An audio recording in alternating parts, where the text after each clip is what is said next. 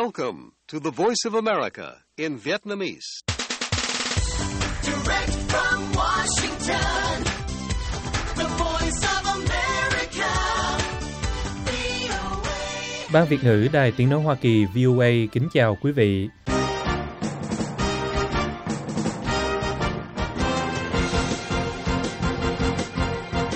Chúng tôi xin mở đầu chương trình thời sự quốc tế sáng thứ Năm ngày 16 tháng 2 năm 2023 ở Việt Nam với phần lược thuộc các tin đáng chú ý.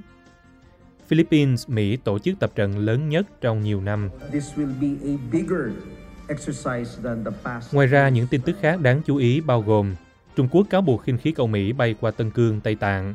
Trung Quốc kiên quyết phản đối Mỹ đưa các công ty Trung Quốc vào danh sách đen, dọa sẽ đáp trả.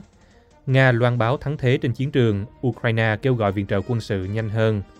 Ukraine kêu gọi Liên Hợp Quốc, Thổ Nhĩ Kỳ yêu cầu Nga ngưng cản trở thỏa thuận ngũ cốc.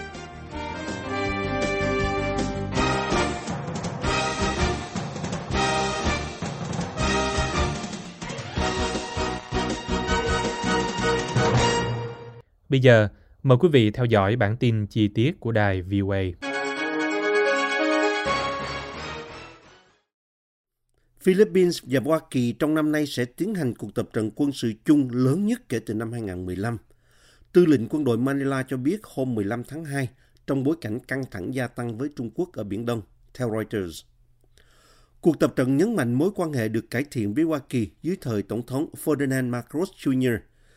và diễn ra khi Philippines lên án các hành động hung hăng của Trung Quốc trên tuyến đường thủy đang tranh chấp bao gồm cả việc chiếu tia laser cấp độ quân sự vào một trong các tàu của Manila trước đây trong tháng này. This will be a bigger exercise than the past year's uh, Balikatan exercise. Cuộc tập trận hàng năm có tên là Balikatan sẽ được tiến hành vào quý 2 và sẽ có sự tham gia của nhiều binh sĩ cao hơn con số 8.900 binh sĩ trong cuộc tập trận năm ngoái. Tư lệnh quân đội Romeo Brodner nói với các phóng viên.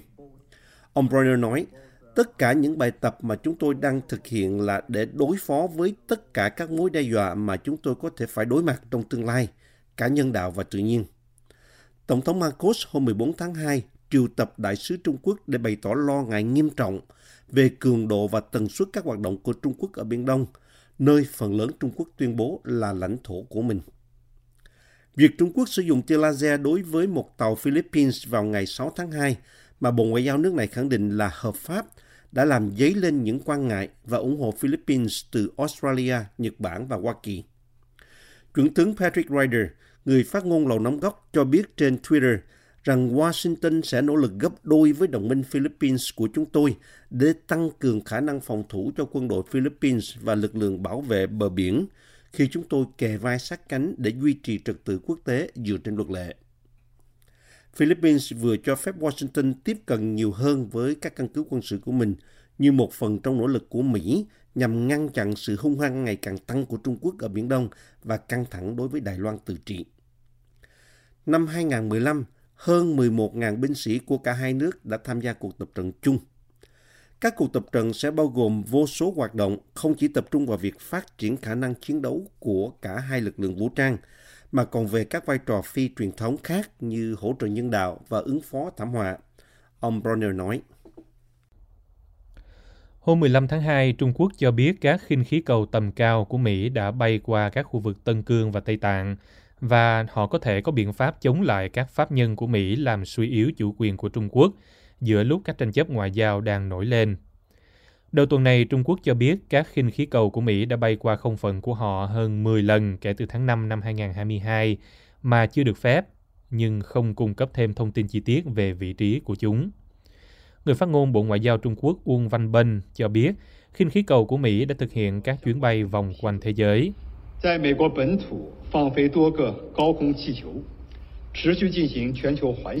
Không có sự chấp thuận của các cơ quan hữu quan của Trung Quốc, nó đã bay bất hợp pháp ít nhất 10 lần trên không phận lãnh thổ của Trung Quốc, bao gồm cả Tân Cương, Tây Tạng và các tỉnh khác. Ông Uông nói trong một cuộc họp báo thường kỳ hôm 15 tháng 2. Nhà Trắng bác bỏ các cáo buộc đó của Trung Quốc. Tranh chấp đang diễn ra sau khi quân đội Mỹ hồi đầu tháng này bắn hạ vật thể bay mà họ gọi là khinh khí cầu do thám của Trung Quốc ở ngoài khơi bờ biển bang South Carolina. Bắc Kinh nói khinh khí cầu của họ là một tàu nghiên cứu dân sự và rằng Washington đã phản ứng thái quá. Trung Quốc dọa sẽ có biện pháp đối với các pháp nhân của Hoa Kỳ đã làm suy yếu chủ quyền của Trung Quốc. Reuters dẫn lời người phát ngôn Bộ Ngoại giao Trung Quốc cho biết hôm 15 tháng 2.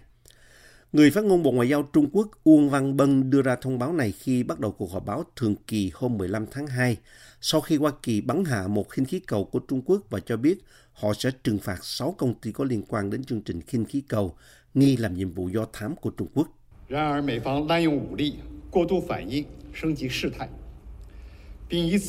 Mỹ đã làm dùng vũ lực, phản ứng thái quá, leo thang tình hình và lợi dụng việc này như một cái cớ để trừng phạt bất hợp pháp các công ty và tổ chức Trung Quốc ông Uông nói. Trung Quốc kiên quyết phản đối điều này và sẽ có biện pháp đáp trả đối phó với các thực thể có liên quan của Hoa Kỳ, làm suy yếu chủ quyền và an ninh của Trung Quốc theo luật pháp. Ông Uông cho biết Trung Quốc sẽ kiên quyết bảo vệ chủ quyền quốc gia cũng như các quyền và lợi ích hợp pháp. Chính quyền của Tổng thống Joe Biden đã đưa thêm 6 pháp nhân Trung Quốc có liên quan đến chương trình khinh khí cầu nghi làm nhiệm vụ do thám của Bắc Kinh vào danh sách đen.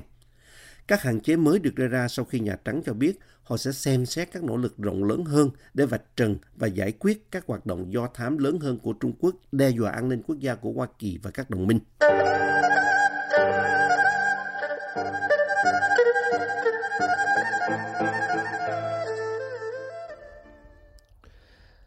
Nga ngày 15 tháng 2 cho biết quân đội của họ đã phá vỡ hai tuyến phòng thủ kiên cố của Ukraine ở mặt trận phía đông, trong lúc Kyiv mô tả tình hình ở đó là khó khăn và kêu gọi viện trợ quân sự nhanh hơn nữa.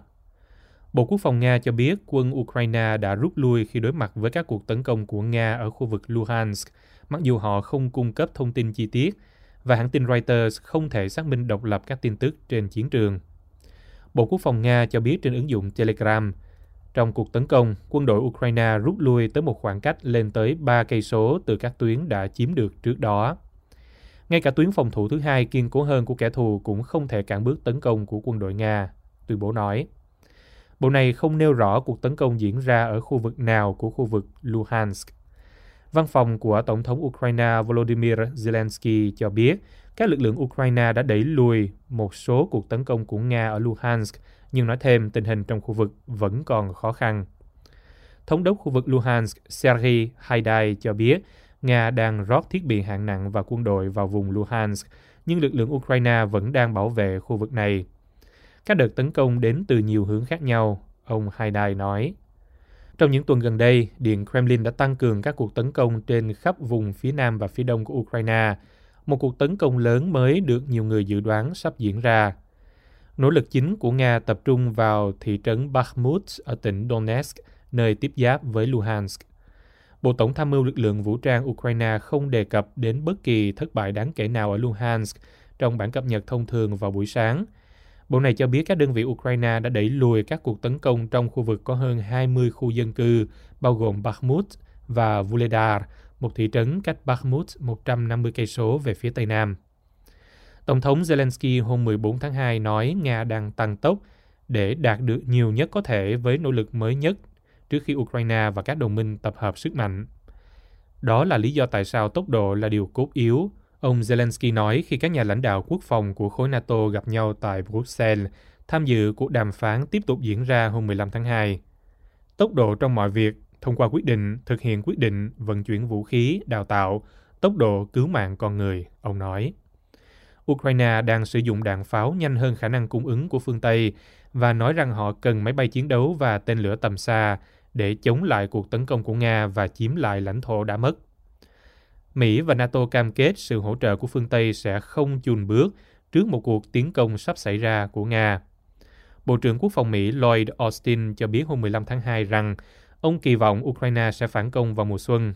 Ông nói thêm, Ukraine có những yêu cầu khẩn cấp để giúp nước này đáp ứng với thời điểm quan trọng này của cuộc chiến. Chúng tôi tin rằng sẽ có cơ hội để họ thực hiện sáng kiến đó. Hôm 15 tháng 2, Ukraine đã kêu gọi Liên Hiệp Quốc và Thổ Nhĩ Kỳ yêu cầu Nga ngừng ngay lập tức việc cản trở các chuyến hàng ngũ cốc cung cấp cho hàng triệu người của Ukraine và không sử dụng lương thực làm vũ khí, theo Reuters. Sau gần 6 tháng bị phong tỏa do cuộc xâm lược của Nga, ba cảng biển đen của Ukraine đã được dỡ bỏ phong tỏa vào cuối tháng 7 theo một thỏa thuận giữa Moscow và Kiev do Liên Hiệp Quốc và Thổ Nhĩ Kỳ làm trung gian. Tuy nhiên, Ukraine đã nhiều lần cáo buộc Nga trì hoãn việc kiểm tra các tàu chở nông sản của Ukraine, dẫn đến các chuyến hàng bị giảm và gây thiệt hại cho các thương nhân. Nga trước đây đã phủ nhận các cáo buộc này nói rằng họ đang đáp ứng tất cả các nghĩa vụ của mình theo thỏa thuận xuất khẩu ngũ cốc. Hai quan chức hàng đầu của Ukraine cho biết trong một tuyên bố chung rằng Ukraine quan ngại sâu sắc về các hành động phá hoại của Nga, dẫn đến việc công việc của hành lang ngũ cốc bị trì hoãn và cản trở sáng kiến ngũ cốc Biển Đen nói chung.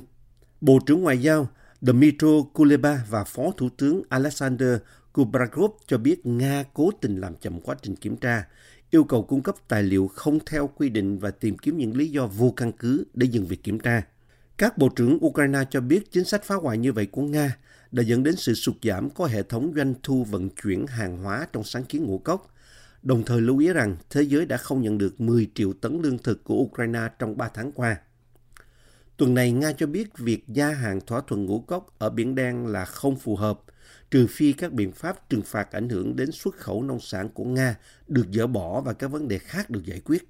Thỏa thuận đã được gia hạn thêm 120 ngày vào tháng 11 và sẽ được gia hạn vào tháng tới, nhưng Nga đã phát đi tín hiệu rằng họ không hài lòng với một số khía cạnh của thỏa thuận và yêu cầu dỡ bỏ các biện pháp trừng phạt ảnh hưởng đến xuất khẩu nông sản của nước này.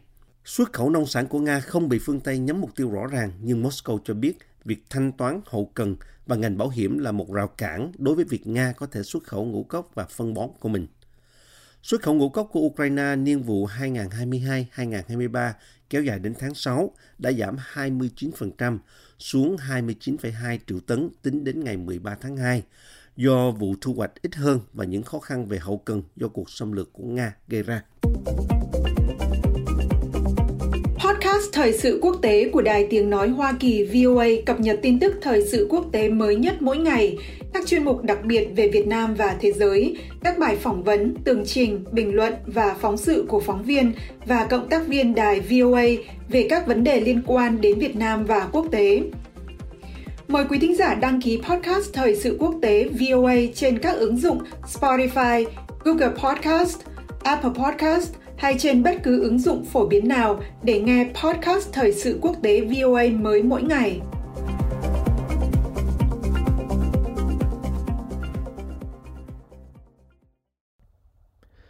Chương trình thời sự quốc tế sáng thứ Năm ngày 16 tháng 2 năm 2023 của đài VOA xin được kết thúc tại đây. Mời quý vị theo dõi tin tức được cập nhật thường xuyên trên trang web của Ban Việt ngữ ở địa chỉ voa tiếng việt.com. Cảm ơn quý vị đã lắng nghe và xin hẹn gặp lại quý vị trong chương trình sáng mai trên podcast. Hoàng Long cùng toàn ban Việt ngữ kính chào quý thính giả.